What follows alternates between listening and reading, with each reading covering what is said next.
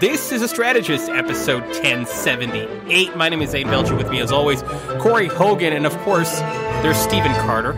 Carter, how you doing? Stephen, so Oh my wild that we were able to pull you away from mustard dogs. It's all you've been talking about. Oh my god, I love that I'm show. sorry, we got to watch mustard the- dogs? Mustard, mustard dogs. We got to watch the finale. No, hold on, don't hold on. Don't drive by it. Mustard. Once again, t- again, Mustard. Mustard. know. Mustard dogs. Okay, it's not Okay. like you're eating Yeah, a hot mustard. dog. It's a mustard, Mustard dog. Oh, I, dogs. I thought it was eating hot No, dogs. No, mustard dogs. The dogs go and see what happens is the Sorry, dogs go that's sounding like mustard dogs. mustard dogs. I need you to focus. I need you to focus in on me. Okay, watch my lips. Spell it. Can you use it in a sentence? muster. I went and I mustered Corey and Zain to come to my house where it was pissing rain, and because it was raining, right? You guys remember the rain, and because Well, it it was wasn't raining raining, here. Heather Language and I watched the season finale of Mustard Dogs, and I'll tell you, there were tears. Rob's decision at the end. I- I mean, it broke us. It broke us. So the fact that I'm and here this is tonight, over like a hot dog? no, see what Did it happened break is his heart, like as in a heart attack? Like, did he have a heart attack after eating so many some, hot dogs? Some dogs are With better just with very- mustard. some dogs are better sodium, with sheep, and then you put and some like, dogs are better pretty with high sodium with- too. with cows. I'm not. I'm just driving through. It's a great show. It's on Netflix. Mustard Dogs, uh, Australian. Wait a minute. So like Corey, there I just learned something. Hmm. Learned something. Yeah, yeah. Mustard's Really- part of the melon family, and I'm not into really, it. really really good show. And I, I Mustard give to you melon. guys this And I'm not into it. Yeah, I makes give you this gift of Uh, the show. Corey, You're Corey, welcome. Top three condiments. Top three condiments. Uh, ah, you know what? I like a good chutney, maybe sriracha. Shut the fuck Oh up, Carter. Top three God. condiments. Let's let's just mustard's at the top simply because of mustard. Mustard's dogs. pretty good. No, mustard mustard is is, at the not top. near the top. Relish. Oh, I love me a good relish. no Oh. relish. Okay, going back to you, Corey. Oh, Have you is moved on so from good. chutney? Your your your They had your relish on the be mustard think that, dogs. Your desire that to be- is a It chutney. relish in a now that I different think about it. context. relish It is was not a chutney. It was relish in a different context. It was relish, relish was the colonial chutney. Good, good show. And by the way, uh, to all the whites, horrible job at making a chutney. With if relish was your take, if relish was what you guys could come up with, which is you know pickles, let's add sugar to pickles and then make it into a paste. I'm gonna blow your mind. Well, let me put it this, Lisa. listen. Sugar It's is the already in pickles. of barf. Sugar is already in. of barf. oh my uh, goodness. Where let's does ke- uh, here's the main question. This is the reason I asked the question. Where does ketchup fit in? does it I'm does not- it go in the top three? Yes or no? Near the bottom. Near the bottom. Of the, I'm near not the bottom saying- of the top three. So Dude, third. don't like it. Don't like it. It's like number seven after the the special cut af, after the special mustard and and uh, relish. You know the mustard relish one that you get for hot dogs. Fuck, I love that one. It's the hot dog relish. So good. That's a good one. You know why I thought of that? Mustard dogs. Mustard dogs. Really good. Yeah. Once again, can you use it in a sentence for me? Because I'm really still confused. So it rained at my house. And because it was raining, we watched Mustard Dogs. And Mustard Dogs is a four episode series with it's set in Australia and unbelievable. Joni, I like that we're setting the context at Joni three and minute mark. Frank- That's good. Joni and Good Frank Carter. did such a good job training their dogs. They were really amazing. And this is this is everything we could hope for. This is everything. And is this a Patreon special, by the way? Because I would hate to uh No, it's not. It's oh my god, like a- everybody's hearing this? Okay, let's focus, Zain. I need you to focus, brother. Let's get us Uh, once again, on this is. Mustard Dogs uh, in anticipation of the July 4th Nathan's Hot Dog Eating Contest. Uh, Stephen Carter recommends Mustard Dogs. Uh, Corey, uh, what's going on with you before uh, before we, we, we, we get this uh, this show started at maybe the 30, 35 minute mark? Uh, well, I was just googling whether people considered relish a chutney, and, And? Uh, the internet's unclear on it. I think we've got our new as a hot dog a sandwich. Yeah. totally- Ooh, is relish is relish relish is how is relish a chutney? First of all, I went with Corey. Now that I'm thinking about it for more than half a second, relish is not a chutney. It's just bad. Okay, it's its own thing and it's bad because it's it, it can't even be part Zain, of the family. I can't have you shitting all over our culture. You know, it's just our culture. Hold on, what is in relish? I actually want to know this. I've never looked it up. yum yum pickles. Uh, it is okay. It is uh, Yum it's a yum. cooked and pickled product made up of chopped vegetables, fruits, and herbs. Uh, that's not exactly like Yeah. a chutney. I mean, it kind of sounds like a chutney to Sounds me. like a Yeah. chutney. Fucking useless. Uh, Corey, so you got nothing else going on except now you're obsessed with this. Yeah, that's that's all I'm going to be doing the rest of this episode. I will pretend to answer the questions you throw at me, but that's mostly where like my head's always. gonna be. Welcome to Stephen Carter's world. Let's move it on to our first segment. Our first segment, Corey, fine, fabulous, or totally fucked. Yes, we're Yes. bringing back a classic because we have a lot of things to talk about. A lot of things to talk about on the federal scene, in the Toronto mayoral scene. We might even jump into Alberta politics, and why not use our favorite framework, Corey? If something is fine, if something is fabulous, or if something is totally fucked. Corey, let's start here. Tomorrow, Toronto elects a new mayor. If you're Olivia Chow, how do you feel tonight? The night before? Do you feel fine? Do you feel fabulous?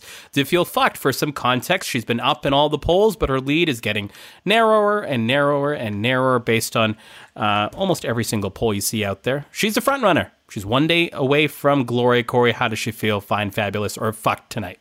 I, I think that she feels okay. I it, obviously eh, the most recent polls have shown a tightening, but that tightening is still her with a lead of about I don't know seven points, right? And one of the challenges is that uh, her her biggest competitor was uh, endorsed by the former mayor, and maybe if that had happened a week or two earlier, it would be a bigger deal. But it, I don't know. I don't know if the ship can turn. One of the interesting questions here, and why maybe if I was going to lean a little fucked, like if it was like fine, fine slash fucked, it would be that in Toronto, a couple things. One is not a huge history of advanced poll. You know, there's I think there's like 115,000 or something who have uh, voted in the advanced poll. I'd have to pull it up. And that's basically the same as it was last time. Last time the turnout was less than 30% in the mayoral election. In, in, So- in like a general election where in they're a electing general counselors election. and Yeah, everyone else. Exactly yeah, yeah. right.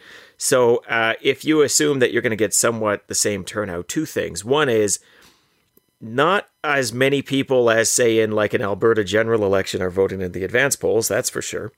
And two, with turnout being that low, really, it's who shows up, right? And anything can happen, and that's got to create a little bit of anxiety for you because the difference between winning and losing, winning by seven points and losing is, you know, probably only a hundred thousand votes. Yeah. You know, and If that's that. a that's a real challenge, If right? that. I because the people who show up will be like really significant. And yeah, you're right, Stephen. I think it was like seven hundred thousand people voted last time. I, I don't have it Yeah. in front of me again, but It's going to be a smaller number of victory. Well, what's the what's the answer for you, Carter? Is it is if you're Olivia Chow tonight and you're her campaign, one day before you're you're supposed to take this skin, you've been the front runner the entire time. We've talked about how this race, uh, out of maybe any race in recent memory, was going to be reliant on one thing and one thing alone. Do we know who you- what your name is?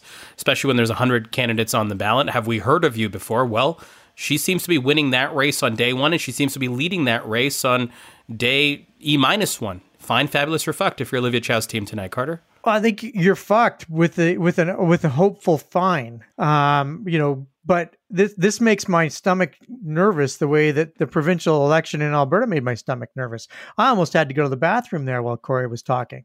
And the reason is that it's super easy to choose Olivia Chow. We talked about how, you know, when you're in the poll, when when this lead was going to this election was going to come down to someone who was well known with an already established platform. People would understand it easily in advance. Olivia Chow has fit that category. Now, um, so when the pollsters call the less engaged voter, it's very easy to say Olivia Chow. Yeah, I'm going to vote for Olivia Chow. But when you have less than 30% turnout, and in a by election, it tends to be even lower, you, you could be looking at a 25% turnout. Well, who who actually gets out? Right? It is the hyper engaged, it's the mostly engaged, it's people who are paying attention. And I'm not sure that people who are selecting Olivia Chow in the polls are necessarily the same people who are actually going to get out and vote. Now, she's got a lead. She's had a lead since day one. You got to be feeling pretty good about it. But my tummy's doing that thing where I have to go to the bathroom a lot. That's what I would oh, expect. Jeez. Well, Well, well, well, it's, it's it's the mustard on the dogs. Yeah, go ahead, Corey. It's the momentum, right? Like Ana Bailão seems to have momentum at this point. Yeah. Nobody has had momentum this entire race. It's been fairly stuck since the start. And now it looks like maybe there's some movement, but it does feel like that movement's happening pretty late. And we've said this a hundred times. These things take a little bit of time to get through the public, generally speaking, right? Thing is, again, we're not talking about huge numbers here. And if a lot of those people who are in third place, fourth place, fifth place, sixth place, supporting candidates that are in those positions, I mean, start saying, well, my person doesn't have a chance, and I don't want Olivia Chow, so I'm gonna cast my ballot for Bailão. Then, uh, then you got a real problem if you're the Chow camp, because one of the things that I think you can't really ignore, and I think this speaks a bit to Stephen's point, uh, Olivia Chow seems to have a ceiling of around thirty percent. You know, it, like she, despite being the person with the name recognition, as you talked about at the start, and Yep. despite being the person who's had kind of the front runner status the entire way along, has not managed to consolidate any additional vote behind her. She's yes, she's up from those original polls, but not by a ton. And you start to think maybe this is as good as it gets for her. And if there is a late breaking anybody but Olivia movement, well, then you then you've got to be a little bit worried. Right. Carter, I've, I've called this election, I think, in the, on this pod, certainly elsewhere, the 25 25 election 25% to win, 25% voter turnout if you're lucky. It, it seems to be Yeah. one of those elections. Talk to me. I'm going to try to tease out a few interesting things um, that I found in this election through a series of these questions. The fine, fabulous, fucked frame. Carter, fine, fabulous, or fucked, the, at least in this late stage, the very clear partisan involvement the NDP sort of organizers obviously going to Olivia Chow. She's had a long history in the party. You got the liberal-ish organizers supporting Ana Bailão, and then you've now got the Saunders camp with you know the premier doing a voicemail drop for him as well, saying, "Listen, this is the guy. If you want to have a mayor in Toronto, this is the guy you got to go for." Talk to me about the partisanship. You might think it's fine. You might think it's fabulous because why not? We've already got these uh, built-in ecosystems of political organizing. Why not mobilize them to increase voter turnout in some in a, in a by-election for mayor? Or you might think it's flack because we're actually uh, doing the opposite of what we should be doing in, in terms of civic and city issues, which don't necessarily lean left or right. Carter, fine, fabulous, or fucked. Uh, the now very overt partisanship in the Toronto mayoral election. I think it's absolutely fine. I think that partisans are always going to be involved in elections if for no other reason than they seem to care more. So, you know, you're you're wearing your team's colors, sure. I mean, but at the same time, you're you're probably more likely to get out and vote. And I think that that's ultimately all that matters is will people actually get out and vote and and will they vote for for Chow or will they vote for for someone else? Now, the endorsements to me don't matter at all. We've we've seen, you know, we've discussed endorsements uh, quite a bit. I, I think that they're relatively useless, um, but the organizers do matter to me. So I think it's absolutely fine.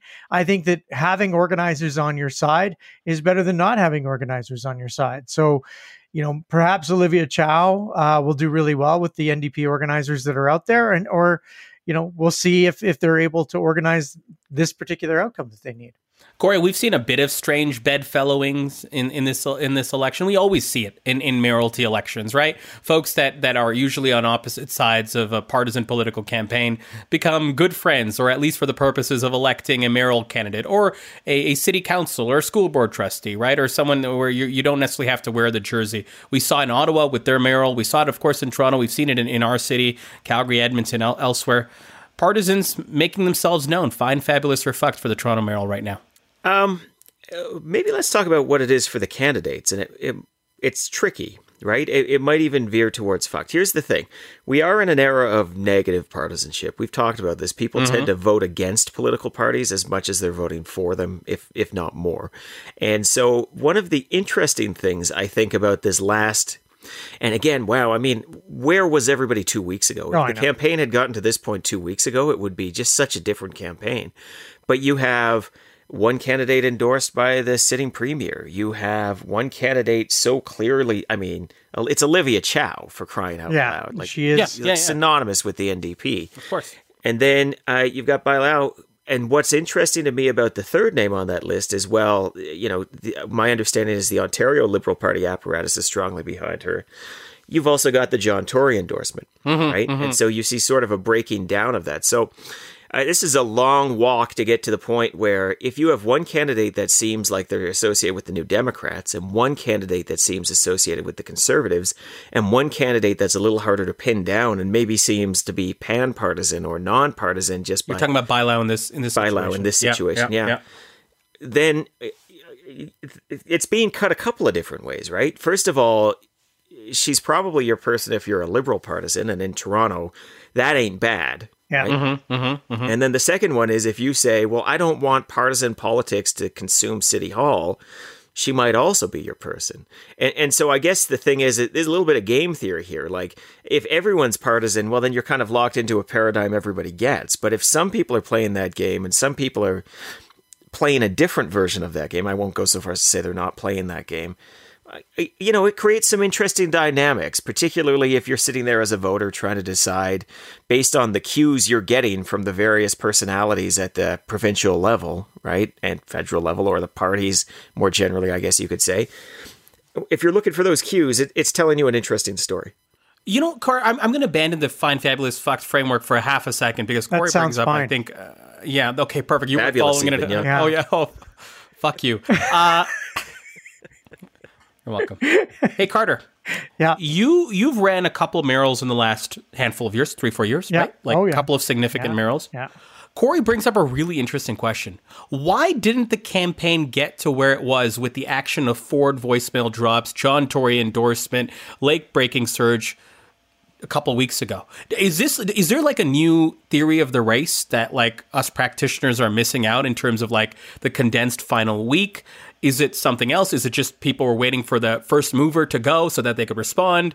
That they're like, why are we sticking so close to the deadline for movement here? If if a John and listen, the answer to the John Tory endorsement might be he said no, no, no, and he eventually said yes because he saw that it was so close or whatever. Right? Like there could be a story, but if we were taking all things as equal, why wait so late? Is there something going on in the world of politics around the final week, the final 10 days that we would perhaps expand out to, to even further? And I go to you first because your experience in the last two mural campaigns, you've run one in Calgary, one in Surrey. Yeah, I think that there's a real misunderstanding of how um, information flows. I think that we've talked so much about how information flows on this podcast. You know, we, we keep pointing out how slow it is to make its way through the general public. And I think that sometimes these people, you know, get a little high on their own supply and start thinking that they'll be able to um, really make an impact in the last few days. And, and if I, you know, if I came out too early, I wouldn't, you know, I won't have the same impact. And and those types of kind of uh, ridiculous assertions. Um, but in so doing, they what they do is they rob their candidate of of momentum. I mean, Corey mentioned the magic mo- M- word there. You know, momentum is everything, and getting it at the right time is essential. And I fear that what has happened is that people think, well, I'll wait till the last minute. And then when I do my endorsement, it will have the maximum impact for my preferred candidate, not understanding that there's still a tremendous amount of churn in the water. Like, do you think that people were in Toronto this weekend, and maybe our listeners will will text or email us or join our Discord on the uh, Patreon, which you can join for as little as six dollars a month. I mean, it's really almost free. Um, Almost all of it yeah, going towards the development of our new TV show, Yeah. Mustard Dogs. yeah, It's, must, must okay. it's going to be like the me. Fireplace Network, but we're just going to have a hot dog with mustard on it, and we're going to run it for 24 hours a day, seven days a week throughout the entire summer. Yeah. We're going to find a channel that allows us to do that, Corey. And I, Yeah, counter proposal. Okay, counter proposal. It's good. We Carter. start a hot dog cart Yeah. called Yeah. Mustard Dogs. Yeah. We offer all sorts of chutneys from relish to to fuck up, mango. Whatever That's good. you I like want this. to put on I your like hot this. dog. Yeah. You know what I also like? And then to like just really give you a refreshing treat afterwards, we offer all types of melon watermelon, cantaloupe, honeydew, and mustard. Okay, the fourth melon in the melon family. I like this, Carter. I'm pretty happy about It's all Cor- good. Corey- Stephen, you were making a point. Do you I have any think, though. sense Was what he it might though? have been? I think would we have interrupted if he was? Would we have interrupted if Does he was? Does anybody have any Corey, sense of what my point? Yeah, yeah. Well, you're right. I mean, people come in at the last. They want to So, come in no, at the last let- minute. let- Their let me- egos force them to. There's come a bit at of hubris. Uh, what I heard from you, Carter, is that there's a bit of hubris here. That I can create my own weather system in the last couple of days. In fact, that is part of it. That that if I drop it in an endorsement, or if we get John Tory to drop it in an endorsement, he creates a weather system. It's the conclusion. There's no other time for anyone else to get their point in. Ergo, we win. Uh, I've heard that. I'm wondering if there's anything deeper. Corey, I want your take on this. You, you asked the question. I want you to try to posit an answer. So I do think what Stephen said is is one of the forces that's driving us here. I, I 100% agree. There are so many people I've heard have some version of, well, now's not the time. We're going to leave that for the last minute. We're going to wow them on the last week and we're going to do the big policy drop. It's just, it's kind of a, I think in some ways it's like learning the wrong lesson from a truth that you've learned about politics, which is people do make decisions late. But you assume they make those decisions with perfect information as of that minute because you assume they're like you. And while they're making that decision late, the information takes time to trickle to them. And that's the reality that forces you to have to make these bigger plays earlier. But to your point, is there something else going on here? Yeah, a hundred percent there is. It's mm. it's the eleventh hour phenomenon listen, if you've ever done any kind of negotiations, if you have ever been involved in politics in any way, shape, or form, you know that there's this pressure at the 11th hour where you're like, something's got to give, something's got to change. I got to do something now, yeah. right? It's when status quos break down because you start to realize you're not going to get that time back. And, um, that that's probably occurred to an extent here. People sat there hoping I'd suspect, for many weeks, people who did not want Olivia Chow to be mayor, they hoped that it would become clear and somebody would come forward and that would be that. And yeah, everybody would consolidate and there's no way they're going to vote for Olivia Chow. I'm sure that was a thought that many, many people had. And with a week left to go, they looked at those polls and they said, oh, fuck, Olivia Chow is going to be mayor guess I better do something if I don't want to do that. And the conversations are happening with the campaigns and they're putting more pressure on you. And they're also b- leaning on that ego and that notion that you can come in late and change things at the last minute. And then, hey, if you're John Tory, you make an announcement. Hey, if you're Doug Ford, you record a phone call because you just real you feel the fact that you got to leave it on the field and you don't get to redo this when you get to the 11th hour. And so i think that's also part of it. I, am sure you saw this in your own campaign you refused to talk about yeah, Zain. Sure. this desire to say we don't get any more time. We better do something in the last day two days three days four days. Whether or not it makes any sense.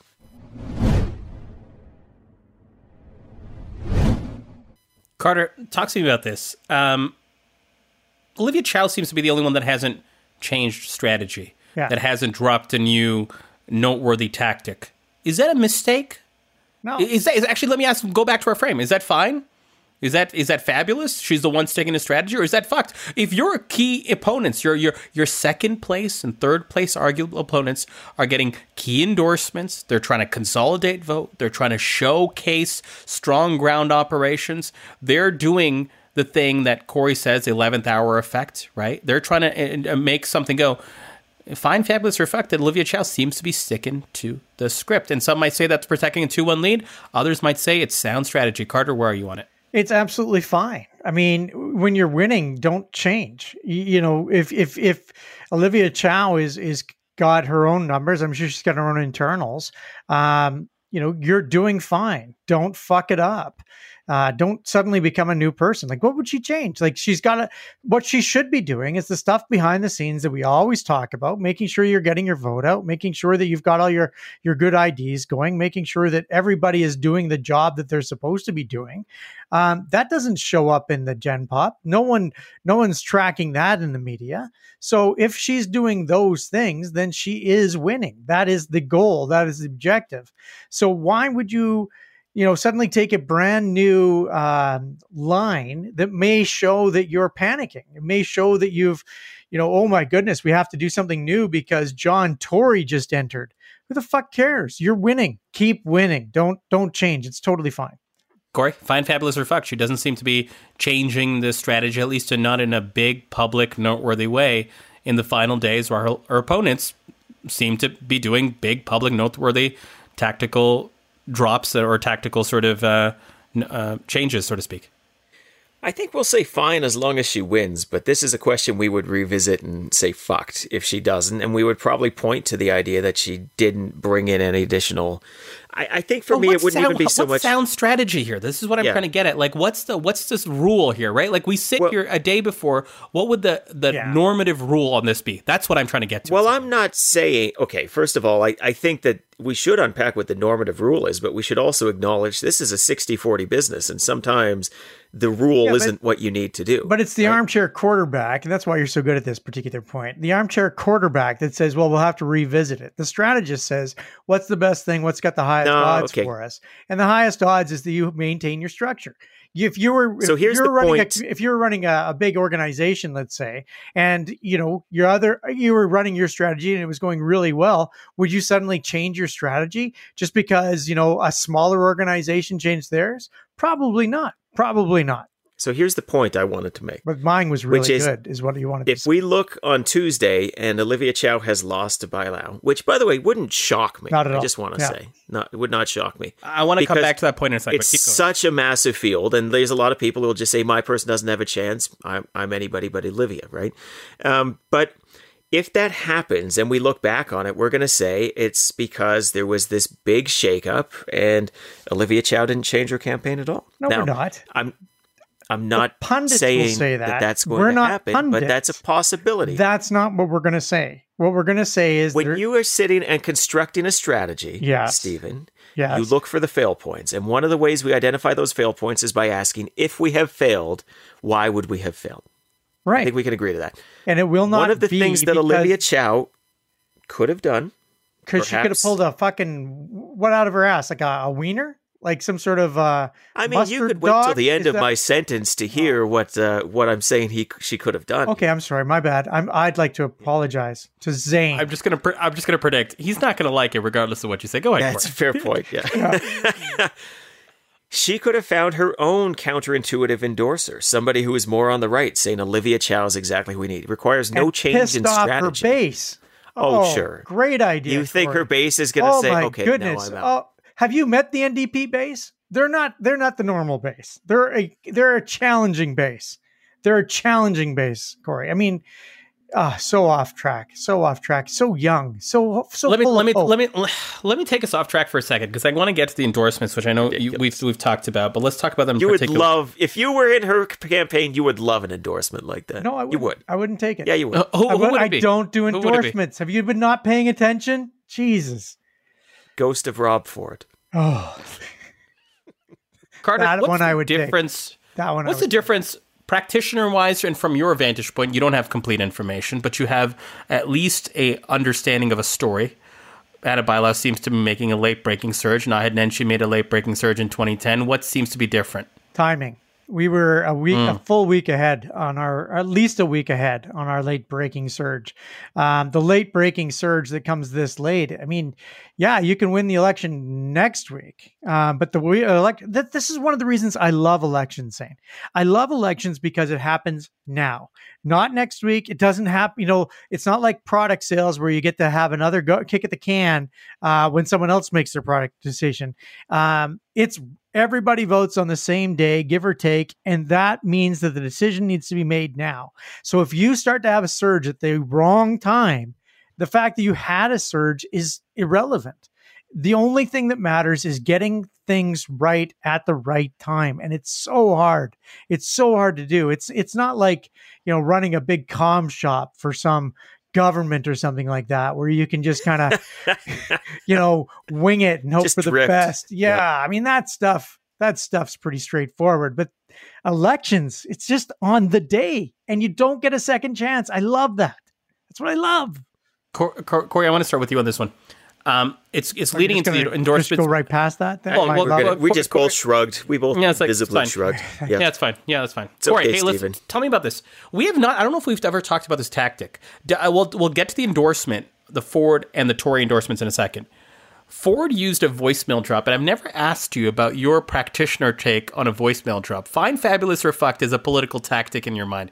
Do you like it? Do you not like it? Tell me why. Carter, you've probably used them in, in, in, in recent memory as well. I'm going to get to you on the same one. Find fabulous or fucked that tactic. I, I don't know if we've ever discussed it, and might as well do it now. Yeah, I mean, fine, maybe even fabulous in this context, but I want to be really clear. The tactic, whether it's good or bad, depends on your strategy, depends on mm-hmm. your audience, depends on a million other things. This is such a blown up, like, there are going to be so many people tomorrow who are like, well, I don't know who I'm going to vote for. I, I think I'm going to vote for candidate number 18 on the ballot, but who the hell knows? There's so many of them. And to have somebody who can help clarify that for you, and by the way, delivered through a channel that generally uh, an older population, which generally skews conservative, is going to get, and they're going to get the the voicemail of the you know the the premier of Ontario.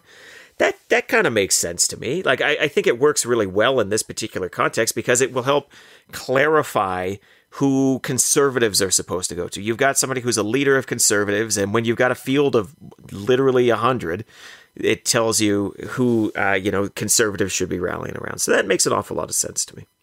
Carter, fine, fabulous, or fucked. Voicemail drops. They're absolutely fine. I mean, I'm going to be honest with you. I mean, Corey nailed it, and there is no one more surprised than I am today. Uh, he just, it was almost like he knew what he was talking about there for a few minutes. And well done, Corey. Way to pull it out Thank for the you. listeners. Way to pull it out. Carter, can I stick with you on this one? Sure. Doug Ford endorsing Mark Saunders, the former Toronto police chief. Yeah. The sitting premier endorsing a candidate for mayor of the largest city in Toronto. From a straight up democracy angle, fine, fabulous, or fucked in your mind? Absolutely fine. I mean, Doug Ford gets to to do this. It comes with a cost, right? Like it's not like it's cost free.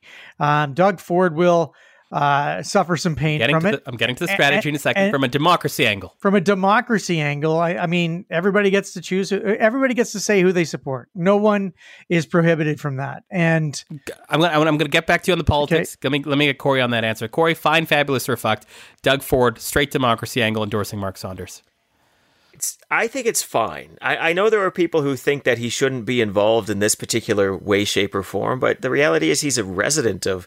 He was a counselor in Toronto. He he has an opinion about the place where he lives, and to pretend otherwise is a bit ridiculous. In some ways, isn't it better you know uh, those connections? And look, there is going to be benefits to the city of Toronto if Saunders becomes the mayor as a result of those connections, and there will be reasons why that should give you severe pause if you're residents of Toronto, because there's going to be some pretty significant alignment with uh, provincial objectives, regardless of whether they actually support or you could you could reasonably believe, right, that, that you're gonna there he's gonna owe something to the premier, and a lot of the job of being mayor of Toronto is standing up to the premier of Ontario. So, uh, you know, it, I don't have huge problems with it. I think that generally speaking, I'm not wild about pretending clearly partisan people are don't have an interest in elections and don't have opinions about elections. Of course they do.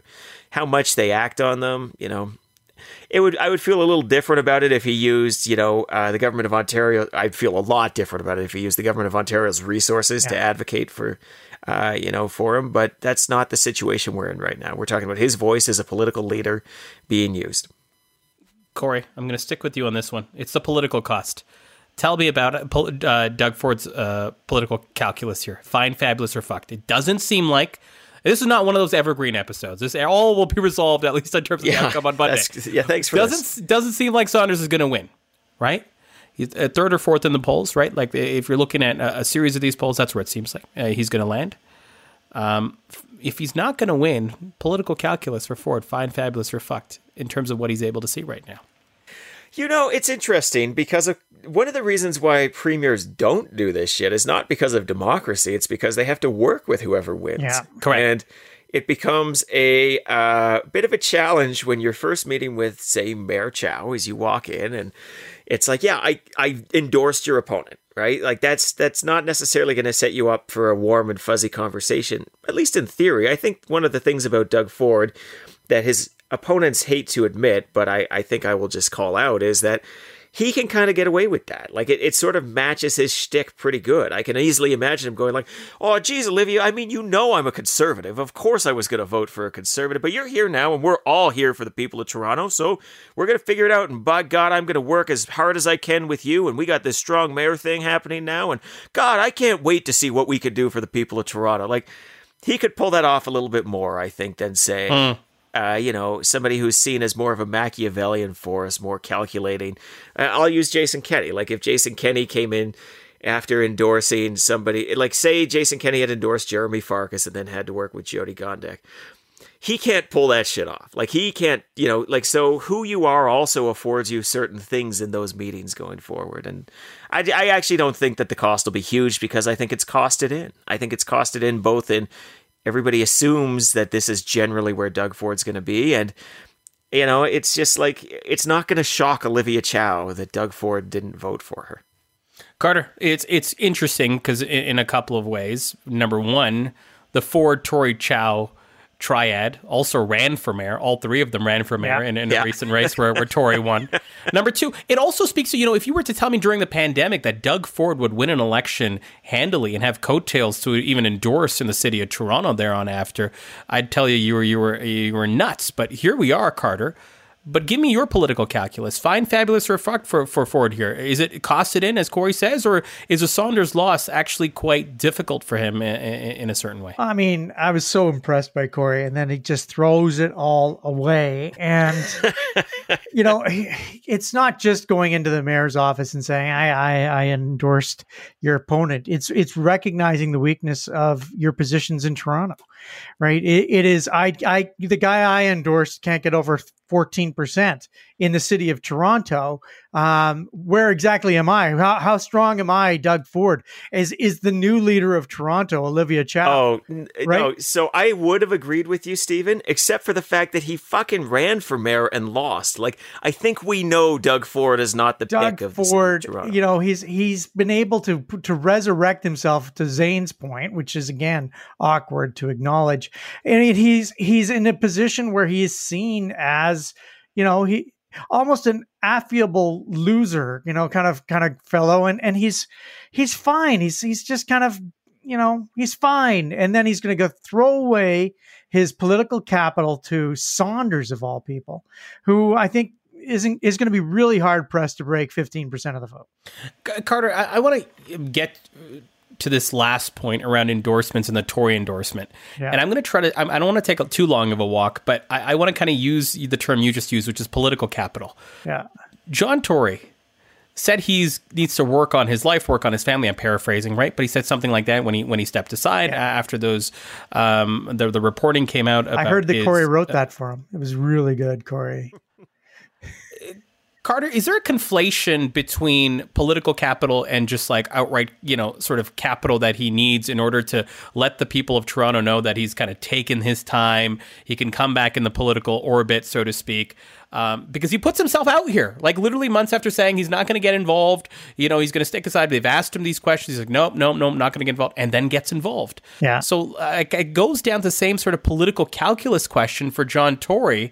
Uh, but maybe with a slight bent on like John Tory the person, less so John Tory the politician, the political calculus for him to make this endorsement, fine, fabulous, or fucked. I think it's fine for him. I think that his he doesn't have he's not going to have a next act in political in politics. This is his his act is over, and I think he's. Stephen Carter prediction. I don't, I don't know, man. do you I don't know. Do you Carter. think he has a next act? Like, where does he come from? Like, what does he do? He's done in politics in Canada. I mean, maybe he goes on to He the smashed US. out to four Yeah, years fuck, from now, and he's Jesus prime Christ. minister. You're like, And you've fuck, made aren't this you happen. politics. Oh, you know fuck, he's Carter, done he's in politics. Le- leader of the Bloc Québécois? aren't we just- all? just- aren't just- we all going to be leader of the Bloc Québécois? I mean, he's done. So this is last gasp to try and keep what he feels is some sanity, and I think that that's why he's chosen to endorse the way he has. I think that he was a late comer to this because he he really just doesn't want Olivia Chow to be the mayor, and he's trying to stop that. I think that that's his only calculation. Uh, I think he's coming at it from his from his own personal bias, his own personal point of view, and we can agree or disagree, but that's why he's doing it. Corey, fine, fabulous, or fuck for John Tory. This this endorsement for Ana Bailão. I, I mean, it's somewhere between fine and fucked. It's certainly not fabulous for him because, of course, he's he's doing the thing that he said he wasn't going to do, which was get involved in the mayoral race. But I can imagine that.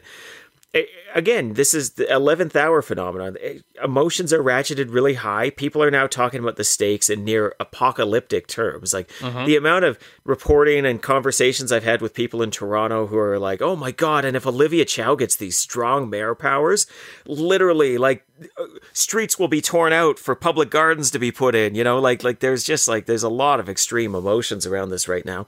And those extreme emotions do have a habit of filtering back to people in funny ways. And one of them is i have no doubt there are people around john tory saying you have to do this. You have to do this. And in fact some probably even going further and saying things like we're in this ship because of you, right? You owe it to the city of Toronto to make sure we don't have Olivia Chow as mayor because the sky will fall, John. The sky will fall on your fat fucking head, your fat, adulterous head, John.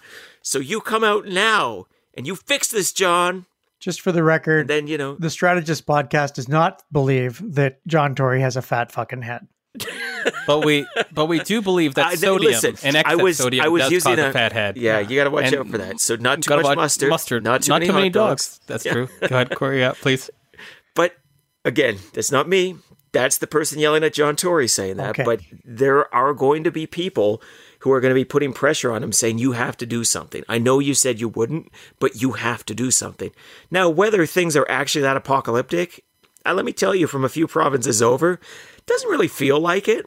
But that's the emotions that you get. We just when elected you're Danielle Smith. election. It feels pretty fucking apocalyptic. So, you know, It's calm down. the calm down. from a few provinces over, I'm sure it'll be fine. I'm sure you guys will figure it out. You- You're still there. You, you Uh, survived Carter, Rob uh, Ford. Carter, that was a light 40 minutes on the Toronto mayoral election. Anything else you want to talk about there? I've got a few other fine fabulous or fuck to, to roll through. Oh no, Zain! I let the uh, show be in your hands because Carter, you're the one we follow. Fabulous or fucked for the federal liberals. Meta is planning to end news access to Facebook and Instagram in Canada. They said they were going to do it. Now they're saying again they're going to do it. This is, of course, in response to Bill C 18, where the government tries to save news, tries to save journalism, trying to bring back jobs. It seems like it was a noble mission, but not not not kind of saying it's it's it's over here for the liberals, but Meta saying that this is it. We're planning to add news access on Facebook and Instagram in response to legislation that would require us to pay news publishers. Fine, fabulous, or fucked for the liberals. Is this a, fi- a fight that they want? Is this showing their principles? Is this fighting big tech as they wanted it? Many areas to discuss, but your top line: fine, fabulous, or fucked for the liberals, Carter. It's absolutely fine, and there's two reasons why. Number one, they went through this in Australia, and guess what? Meta caved. Meta's going to cave again, so it's it's fine. And the second thing is, maybe we just need to see more of our ants' pictures. Maybe we, we need fewer people commenting on the news on Facebook. It's turned out to be an absolutely horrific way of spreading news and spreading information. So maybe maybe it should just be for our ants pictures. You know I, I i posted a picture on the discord today. Maybe i should have put it on facebook. You know discord you can get access for only six dollars a month through our lowest tier which is called advisor to Zain. You could have advised him to do a different segment but you chose not to. Well done. See Cor- Corey, fine, fabulous, or fucked for the Speaking liberals. meta, yeah. Yeah, Um, Jesus Christ. Uh, You know what? It's I have a hard time sort of separating the fact that I think the Online News Act is a bad piece of legislation. I don't think it's particularly good. The um, the reality is when you post something on Facebook, right? You know, there's a little picture and there's the headline and there's the text. You know, the news organizations actually go to great trouble to make sure that shows up really beautifully and presents properly. And if they don't want to do that, they can actually, through the same meta tags, shut it down so that nothing shows up when it's being shared. The fact of the matter is, the news organizations have been desperate to have their content shared over social media. And mm-hmm. you know what? Maybe that was a bad choice, but it was their fucking choice. It was their choice as organizations, and they did it. And it's not as though anybody held a gun to their head, as much as we pretend otherwise now through things like the Online News Act. They retooled their entire operations towards this. And again, that was a choice. Uh, A lot of other organizations uh, decided, no, we're going to paywall things, right? But the Canadian ones said, oh, we'll give a bunch of free articles and we'll make it super easy to share on social media, and hopefully it'll all work out, despite our content continually getting a little bit more tragic as we continue to lay off, you know, news personalities everywhere across the coast. All right. Well, maybe there's more foundational problems there, and maybe uh, we're kind of aiming our fire at the wrong people. That's that's my first thought on C18, the Online News Act. That's why. corey it was google who sponsored us not yeah meta so we can say whatever we want Okay. Oh, that's good. I, I you can you don't have to be nice to meta it was google so that's that's good. Yeah. But that's my personal feeling about it. I don't like the online. Oh, that was News Act. actually your opinion holy Yeah. shit i'm sorry i interjected incorrectly okay Yeah, no, thank you, Carter, for that uh, for Ah. that fine piece of uh, interjection, which My was like most interjections that you make, uh, not necessary. i misunderstood Carter, i misunderstood i thought he was doing Well, that so- because hey, google hey, man. So that's my C18 side. The other side is I just don't think that, you know, I particularly like the idea of tech giants like Meta pushing around the Canadian government either. So that's a bit of a challenge for me. So, hey, do you do you feel like way to both sides the that gov- one hogan that was great Rod- Rod- Rodriguez on this one? Thank you. The minister, Cor- uh, Corey. I'll, I'll start with you on this. Um, frames this in the in the fighting against the tech giants bucket, right? Like this is the saving news, fighting against the tech giants. This is jobs. This is all the all, this is the and and and legislation. Do you feel like fighting the tech giants is the right frame? in your mind? Like, do you feel like that's the most effective no. frame here? I'm very curious because there's many that he could choose from. He goes with that one. I get why he goes with that one with their larger than life monopoly powers, their sort of implications of democracy. But is it the right frame in your mind?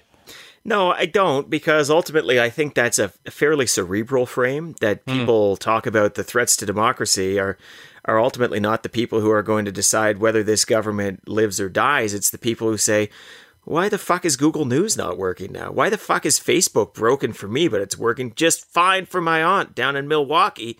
Ah, that Trudeau, god damn it, has wrecked another thing here. I mean, this is the reality. You're you're you're putting these high-minded arguments on, and you're gonna get total flack from people who actually don't give a shit, and they just know that the Canadian government is now breaking the products that they know and like and love. And so, so that's a challenge, I think, for the government in terms of politics. Uh, before you jump in, Carter, uh, some Milwaukeeans may look at you strangely if you pronounce the L in their city's name.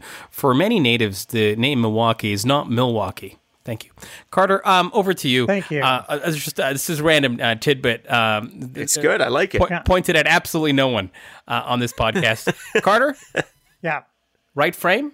No. Battling the tech giants? What, would you have gone with? What would you have gone with? if you're going to say you're battling the tech, tech giants, then you actually have to uh, step up to the bar and name them because battling the tech giants doesn't tell us anything, right? If you want to go after Mark Zuckerberg, that you know go after the people that are personified that are actually the the people that you're wishing to fight. But they're they're too afraid to do that. They're too afraid to say you know zuckerberg broke our news ecosystem.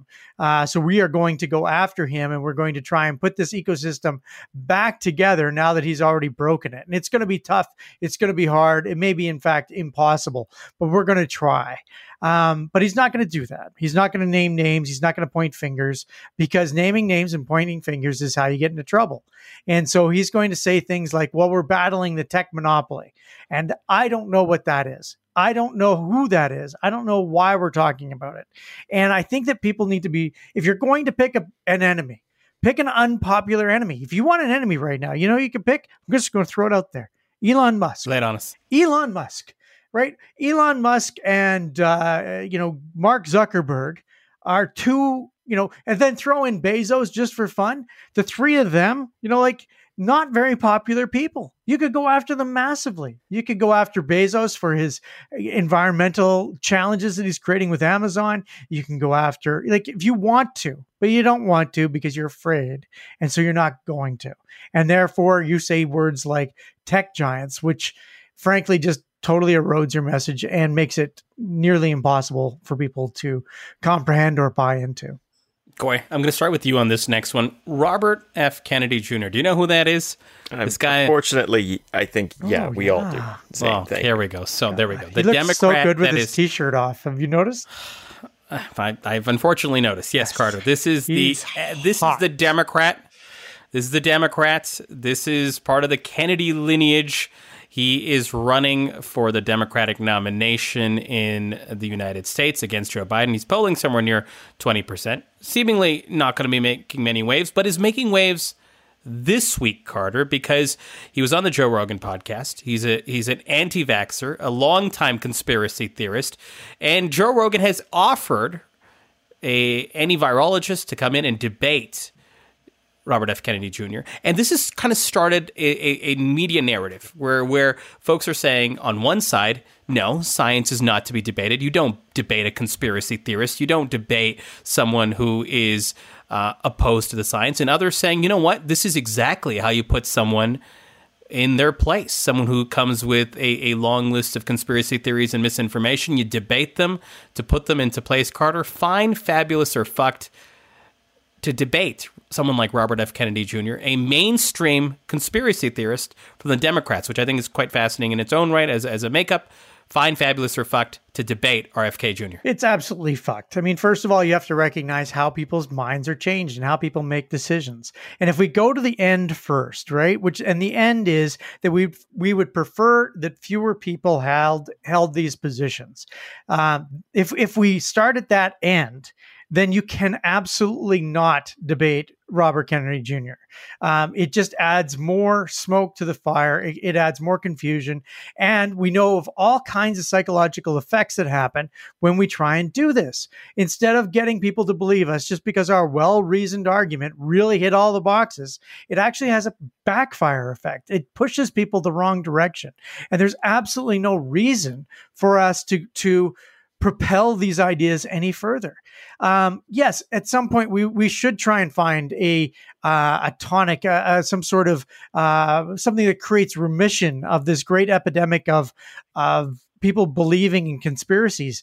But we're not going to do it on a debate stage, and we're certainly not going to do it on a debate stage hosted by Joe fucking Rogan. Like, come on, let's just this isn't serious talk for serious people.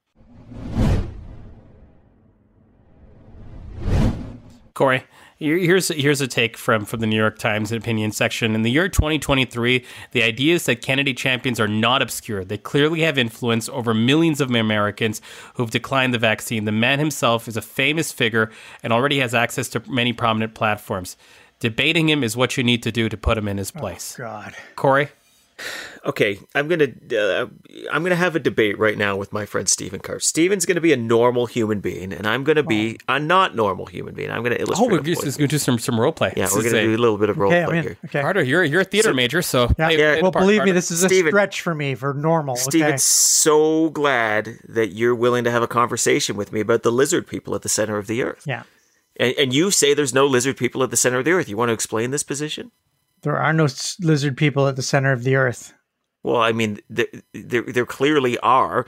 I've talked to 18 reputable scientists, all of which have validated my views that there are lizard people in the center of the Earth. Well, my scientists tell me that that's not possible because the Earth is, you know, made of molten lava and those types of things. So it sounds like a bit of a disagreement among scientists. And, you know, you seem to think that you've got this monopoly on truth, but my scientists say that there are lizard people in the Earth and and you refuse to even acknowledge the possibility that there are lizard people in the earth? Don't you think that's a little suspicious stephen? Well i mean we don't know everything. As you know science is something that we are yeah, so you're already conceding the fact well, that there might be lizard people in the earth. I, that's quite a walk down i didn't from, i didn't concede i don't know 30 that. seconds I, ago. well honestly, I think that there aren't any, but you know, yeah, I mean, oh, we think. don't disprove, we don't reject ideas are, just out of are hand. with lizard personologists? We, we, because we, the people I've been talking to are lizard peopleologists. Well, we don't actually recognize in science that particular realm of the of oh, expertise. Oh, so now you're gatekeeping who's a scientist. Well, you know, these people went to school for a very long time,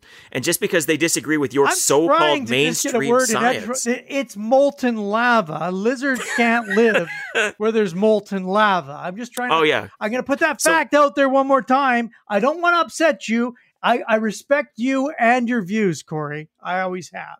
There you go. So here's the problem, Zain One person can be a lying sociopath, and, and what we're actually so testing are there, are there lizard are there are there lizard mm, people? Eh, now you're wondering, right?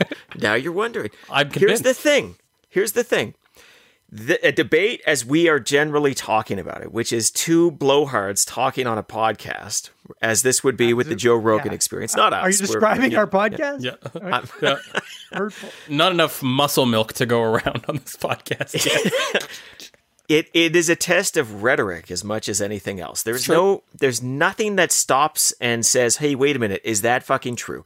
And so where I agree with the New York Times is, yeah, I think you have to confront these things head on and you have to have conversations about them. But the format has to be considered here. And the format cannot be Joe fucking Rogan sitting there and scoring points the cigar. on whether lizard person or normal person is right. You know, like that just can't be the thing. You can, here's another, I'm going to throw a crazy notion at you. Here's a way to have a debate. Bobby Kennedy Jr., write down all of your bullshit ideas in a piece of paper and I'll write back on a piece of paper why every single one of them is wrong. That's a debate. That is. Why can't we have that debate? It's a good debate. That's actually one where we can look things up and cite things. Yeah, talk we can have about experts it. weigh in on whether oh. things make sense. wow, know? we're not just going to rely on rhetorical flourishes here. You know what's interesting about in fairness, Bob? A, he doesn't have any rhetorical flourishes. I mean, Car- Carter, you've you've studied like uh, the, the rhetoric of persuasion, or you you Yeah. you were you're a student of it, right? I'm like, not, or at I least a certainly story. wouldn't ca- classify myself as an expert, but yes, I do study it.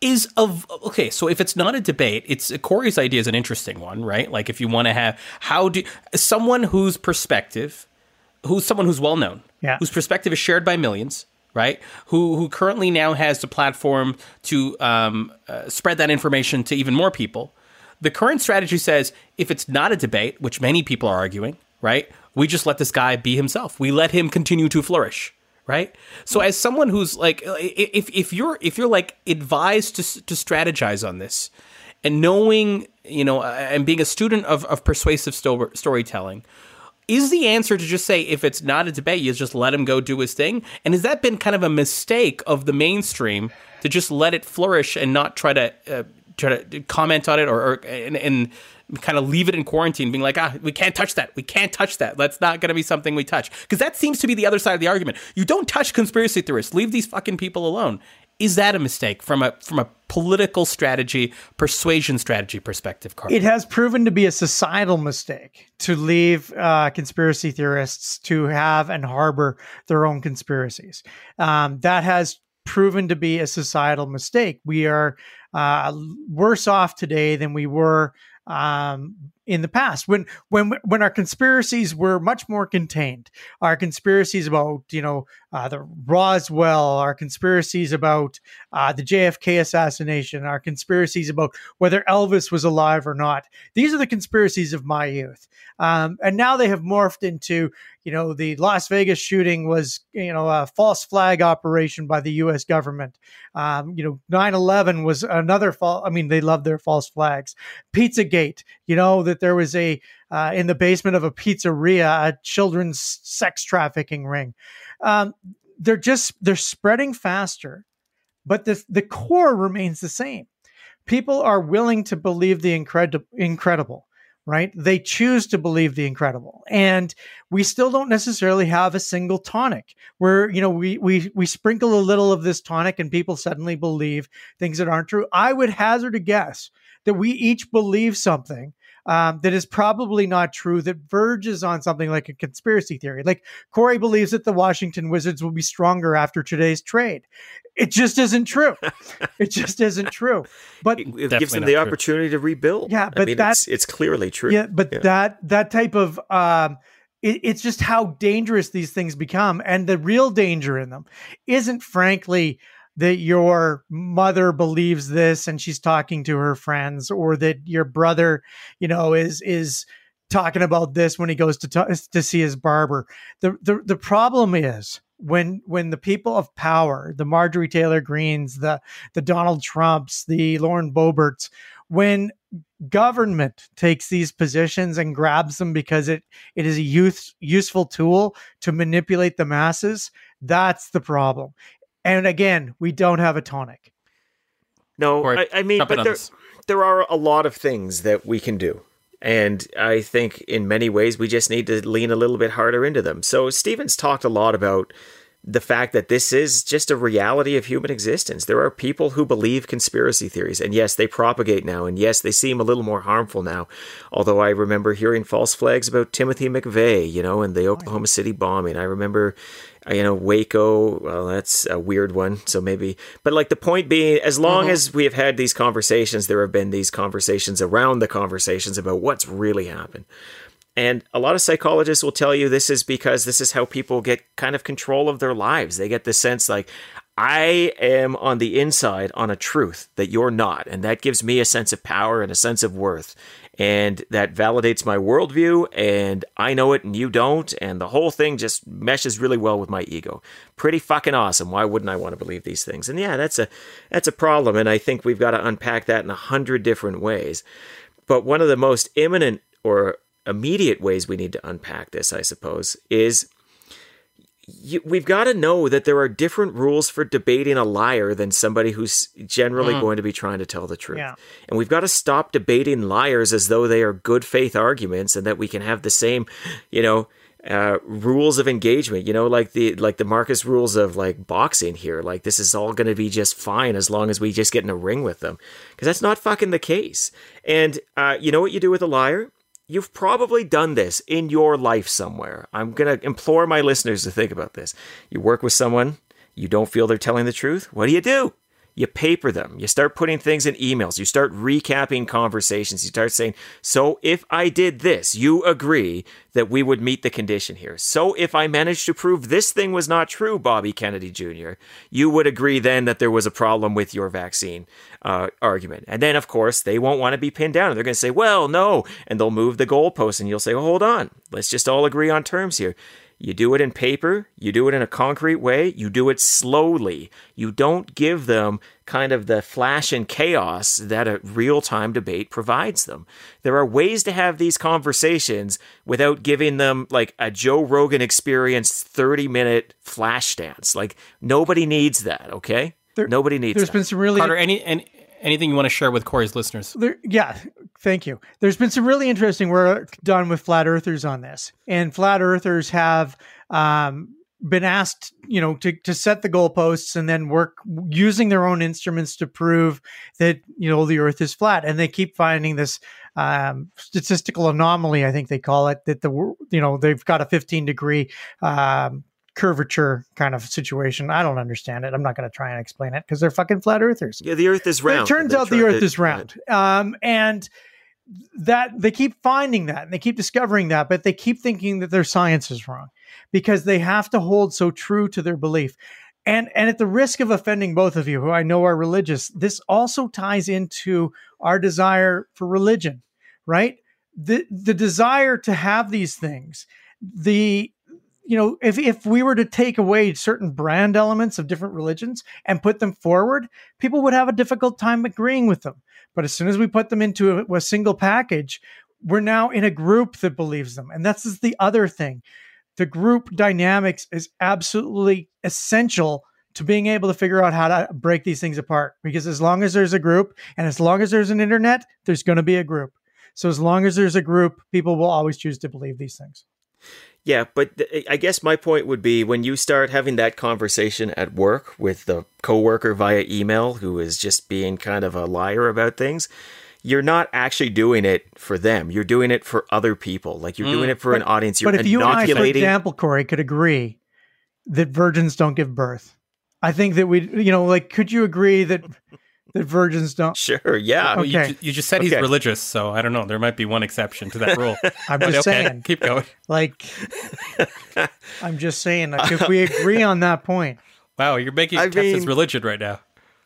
It's fine. I okay. Wow. Listen, what a weird fucking wow. curve this is taking. What a great episode. This is probably our best work, guys. I'll tell you, but it's an inoculation strategy at a certain. Oh, but you know, we come back to inoculation strategy. How many times have we talked about inoculation strategy? One of the best and most important things is making sure that people don't feel this way, and before they start to find these things, make allow them to find positive groups. Um, I mean, there's a whole there's a whole another theory of of of uh, group dynamics that says since we've lost religion in a large way, this has actually pushed people into different groups to find meaning in a new different a new and different way. So, you know, th- th- there's all kinds. I'm gonna, I'm, I'm, gonna move it on here before we before we move on. Just a small uh, just a, just a small plug for. Uh, uh, for Islam, uh, it's a faith uh, that is uh, very welcoming. Carter, fine, fabulous, or fucked. This is a series Islam? of questions. We can't that do that. No, we can't. Oh, oh, we can't do that. I'm not uh, allowing it. Depends on your audience. Depends who you are. It's very situational. Solomon, Here's a Corey Hogan I've answer for you. you. okay. Here's a very Corey Hogan answer for you for uh, for for Islam. Uh, Carter. Yeah. Vox Pop Labs. This is the company that publishes Vote Compass across the country. There was a screen cap here oh, in, in Alberta. Um, uh, where on a standard Likert scale, Corey, this was strongly disagree to strongly agree, don't know, someone agree, neutral, someone disagree, right? Like those standard sort of yeah. that's the, that's the scaling. They had a list of questions. Oh my god! That, You're gonna make my head explode, Zain. My head's gonna explode. Well, I'm gonna, keep going. I'm gonna. This is uh, this. Okay. okay, here we go.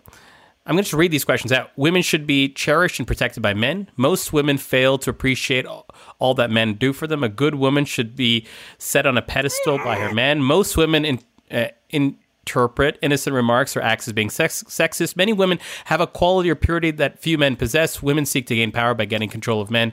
Strongly agree. Strongly disagree, somewhat disagree, neutral, somewhat agree, strongly agree, don't know on all these questions. Carter, the simple act of asking these questions. Are you able to ask these questions? This is a survey. You're trying to glean some insights.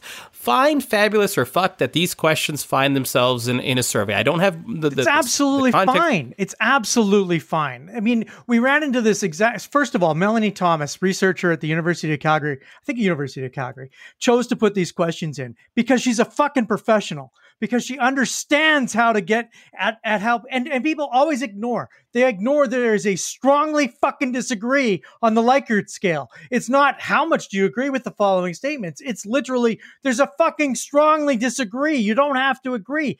This is a professional researcher doing professional work in a professional environment. And I was all over the Discord on this. Don't join the fucking Discord. Don't join Patreon. Don't spend your $6 because you'll wind up with these people who followed this and they all had to have a remedial lesson in the Dunning Kruger effect because they weren't, they didn't know enough to get down off their fucking high horses atop the peak of Mount Stupid. But it's okay. I'm fine. There's some great work. Read Jonathan Haidt, The Righteous Mind. Look at his moral foundations. Take a look at the questions. Researchers around the world use these types of questions to really see what's happening underneath the surface. And if you can't understand that, read a fucking book.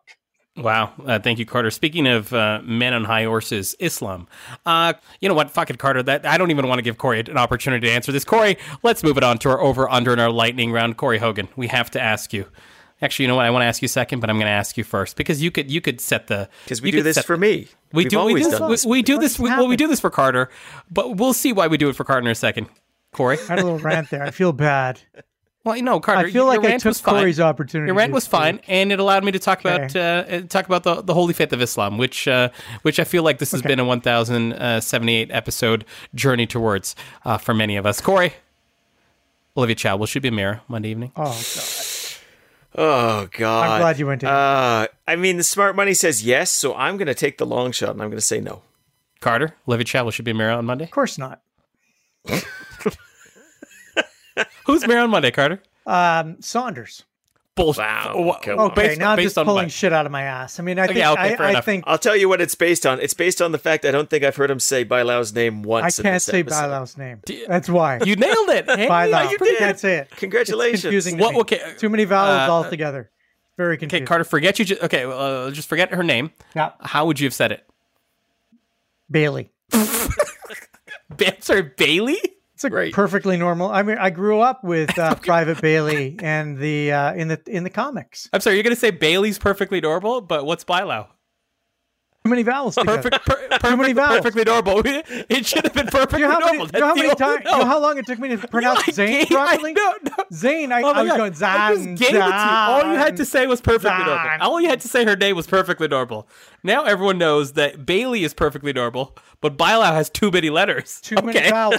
It's vowels. Too many I get vowels. confused by vowels. Well, Carter, vowels are our a good letters. run. Yeah, Vowels are very 1,078 episodes. We're just serving serving it to you, Carter. Just serving it to you. Jesus fucking Christ. Hey, Great Carter. episode, guys. This is my favorite episode. Okay, well, we're not done yet. We still got a bit more. Are we still Um, recording? I thought it was over. Okay. Carter, Mm-hmm. if you're if you're Premier Higgs right now, what advice would you have for him? Another cabinet minister resigns on Friday. Is it to just call the question, go for an election? Is he digging himself a bigger hole? Give me some advice for Premier Blaine Higgs. Former Premier Higgs. I like what you did there, Corey. What's the advice you're giving him right right now? Is it to just call the question if you want to run an election on this? Enough dithering on it, just do it. What raw Machiavellian, straight down the middle political advice are you giving this guy now that he's gone down this track? Geez, Premier, I don't know, but have you talked to Stephen Carter? He's got some interesting ideas. Carter, uh, seriously though, would you tell him to? Would you tell him to just call an election if you want to do it, buddy? Just call the election on this question. Absolutely not. He's going to lose. I mean, you don't call an election when you're going to lose. That's like the first rule of politics. And he's going to lose. The question is never going to be uh, the one that has been crafted about crown, uh, trans kids. Uh, first of all, it was a fucking horrible question, anyways. And secondly, it's going to be about his leadership. And his leadership uh, is led has led a party, you know, to lose uh, what a, a third of their cabinet now, or maybe not a third, but certainly certainly a quarter of the cabinet has stepped aside. I mean, dude, you're you're done. The, the only thing you can do is is say you're sorry and try again. And uh, I don't think you get that many cards um, where you can try again in in politics in this in this particular era. You think you think that he's got no opportunity? I think he's done. It's over. I think he's dead. Dead, dead. Carter, starting last question with you. Let's give it a timeline of a year. A year from now, Yeah. will there be news on Facebook and Instagram? Well, news news is a broad category, but I'm suspecting that we will see Breitbart, we will see Newsmax, we will see Will we see? Uh, will we see CBC? Will we see the Globe and Mail? Will we see Post Media? Will we see the characters and the and the companies that have been discussed as part of C18? The ones that Meta is now saying, you know what, no longer on our pu- on our publishing. yeah. platform. Not only am I going to say yes, I'm going to say it's going to take way less than a year. Take way less than a year. We're, so we're still going to see it. It's still going to be there. They're going to cave. Yeah, they caved before. I mean, they caved in fucking Australia. No one can read down there. I mean, it's it's insane. Jesus. Well, they don't know how to spell mustard dog, so that's I'll tell you what they don't. Um, they they go with Bailey instead of Jesus Christ, Carter, stop it! No, that's not good. I don't like that. Uh, yeah. That's good. That's a good episode. That's not good. I don't like that as a good Yeah, it's episode. great- title. Corey, It's like this whole show. Yep. one, one year from now, will we have will we have news on on on Meta's platforms, Instagram and Facebook? Um, will they cave to to C eighteen? Uh, you will, but I think it's. I don't think it's going to be like Australia. Here's the reality: Australia is a smaller country. Australia is not right next to the United States, and I think they're much more spooked by what the Canadian precedent would be. So, as much as Australia might have been a bit of a training ground, they can hone some messages here. It's not the same situation, and I'm sure that they're not very wild about the idea that Canada would would go down this road and cause them this much grief. So they don't want to have to be paying all of this money all over the world. It's it's one thing when it's Australia. What's the population of Australia? Twenty seven million, something like yeah. that. Yeah, we're like 40 million now as of last week. Yeah, we're like We're, like, 40, but big. beyond that, we're right next door to the United States. And uh, there's a certain permeability there that I think it would unnerve me if I were them. We're going to leave it there. That's a wrap on episode 1078 of The Strategist. My name is Zain Velji. With me, as always, Stephen Carter, Corey Hogan, and we'll see you next time.